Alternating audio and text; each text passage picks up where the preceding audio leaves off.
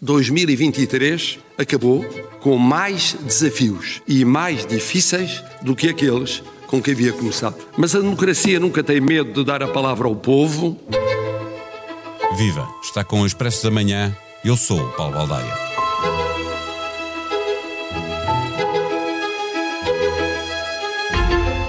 Há um ano, o Presidente da República, de forma muito sucinta, lembrou que só o PS podia colocar em causa a estabilidade que o povo lhe tinha dado com a maioria absoluta.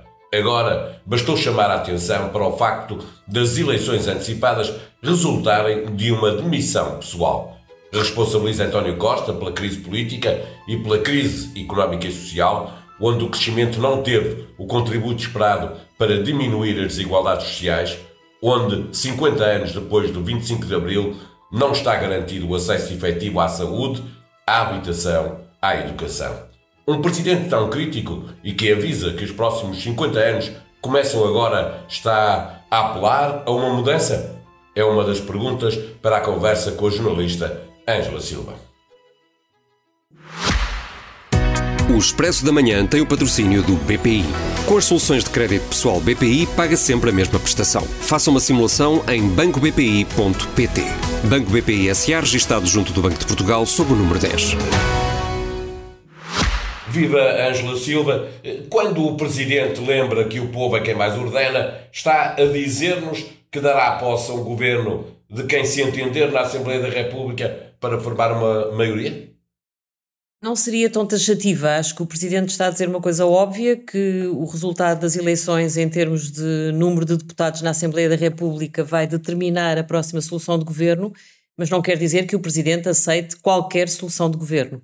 Foi ele próprio que avisou que estava preparado para um eventual período de miniciclos eleitorais. Ele tem consciência de que a situação é muito imprevisível, mais imprevisível do que nunca, pelas razões que conhecemos de grande fragmentação à direita e também de grande instabilidade à esquerda, e, portanto, eh, não, não seria tão taxativa. Acho que isso não quer dizer que o Presidente eh, chame para formar governo, uh, inevitavelmente, quem tenha maioria. Depende de, de, das disponibilidades das várias lideranças partidárias e depende dos vários arranjos que lhe sejam apresentados a seguir às eleições.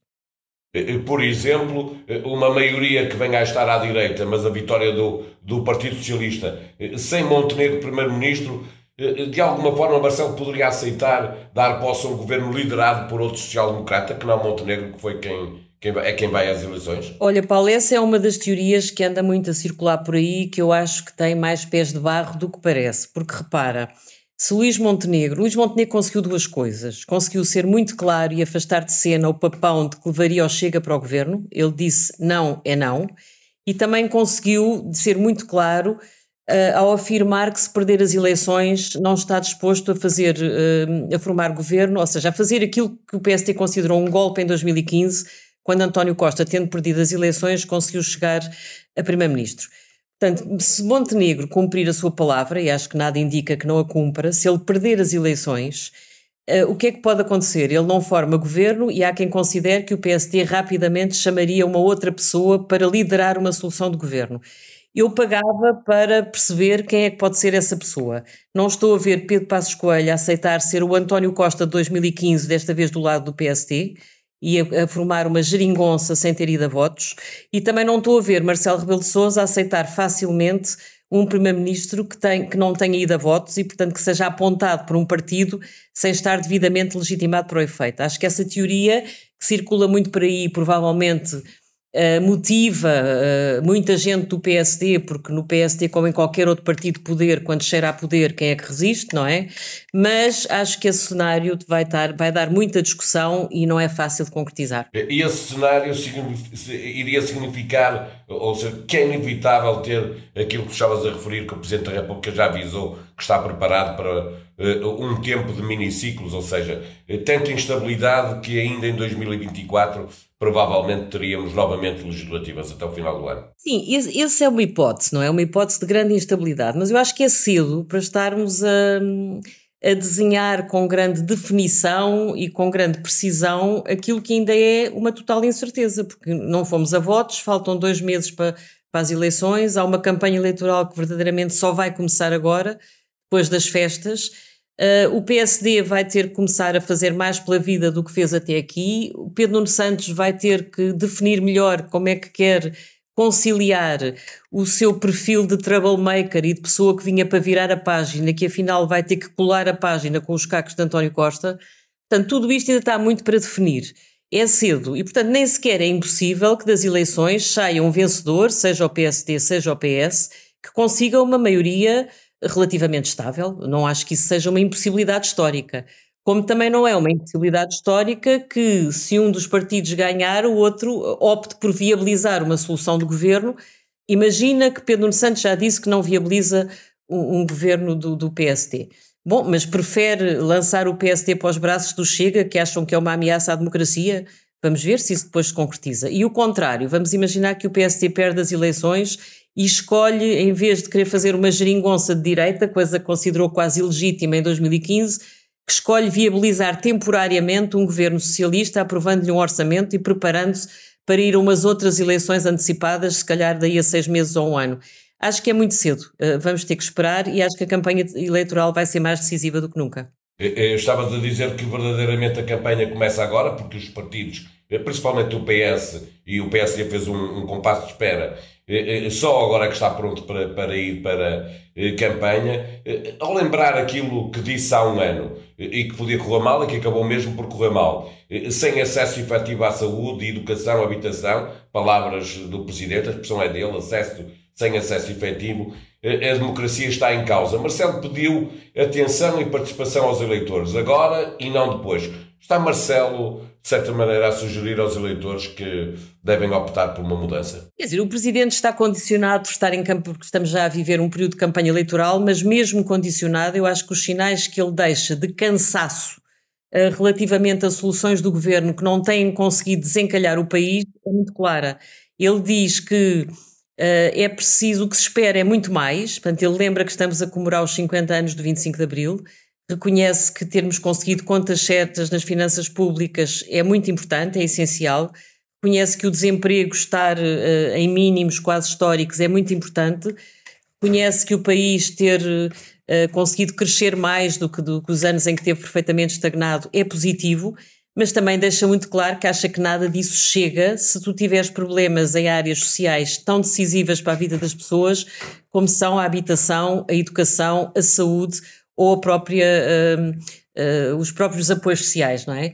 E portanto aquilo que Marcelo está a dizer é que a mudança, um grau maior de exigência, tem que começar já, ele diz é já, Portanto, ele não está sequer a diferir no tempo a, a, capacidade de começar a dar a volta à situação do país, e isso claramente, eh, quando ele apela a que os eleitores estejam atentos e motivados, é claramente um desafio para que as pessoas nestas eleições não se limitem a votar no mais do mesmo, mas eventualmente tenham a esperança de conseguir que destas eleições saia algo de novo e de diferente. Não, não podemos daí dar o salto para dizer que Marcelo está a apelar no voto ao PSD, mas está claramente a espicaçar o eleitorado a ser mais exigente do que tem sido até aqui foi, podemos dizer com, com clareza, muito crítico para o, para o governo nesta mensagem da Novo. Foi muito crítico de uma forma hum, aparentemente contida e cautelosa, mas quer dizer, quando o Presidente diz que sem acesso à habitação, à saúde, à educação, à solidariedade social é a própria democracia que não é sustentável, e, e isto depois dizer, ok, contas certas são essenciais, a mensagem é clara, é que em questões essenciais para a vida das pessoas, o país não passa da cepa torta. E depois do Partido Socialista estar no poder há quase nove anos, é evidente que esta mensagem tem como primeiro destinatário um homem chamado António Costa e o partido que ele ainda lidera.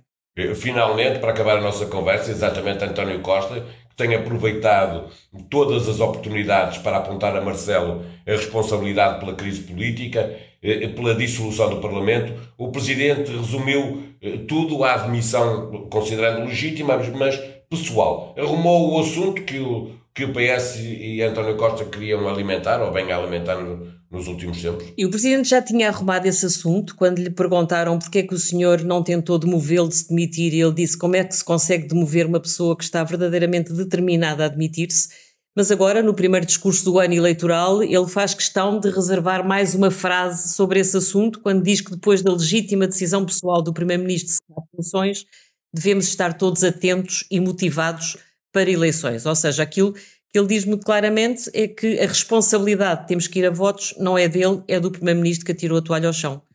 Portanto, ele tenta que essa questão fique definitivamente arrumada e, e presumo que agora, durante a campanha eleitoral, haverá temas mais importantes para discutir do que saber se António Costa podia ou não podia ter continuado em funções.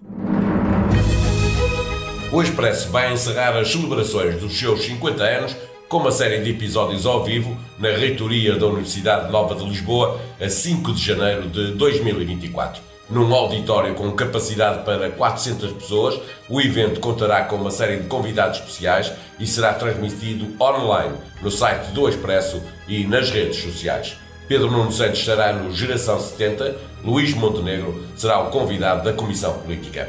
Marcelo Rebelo de Sousa será o convidado do Expresso da Manhã.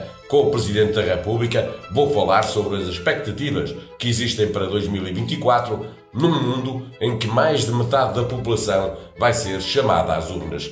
A democracia saberá defender-se de si própria? Ricardo Araújo Pereira encerra a primeira temporada de Coisa que não edifica nem destrói, com toda a equipa que com ele constrói os guiões de Isto é Gozar com quem trabalha. A sonoplastia deste episódio foi de Salomé Rita. Seja bem-vindo a 2024. Voltamos já amanhã. Até lá.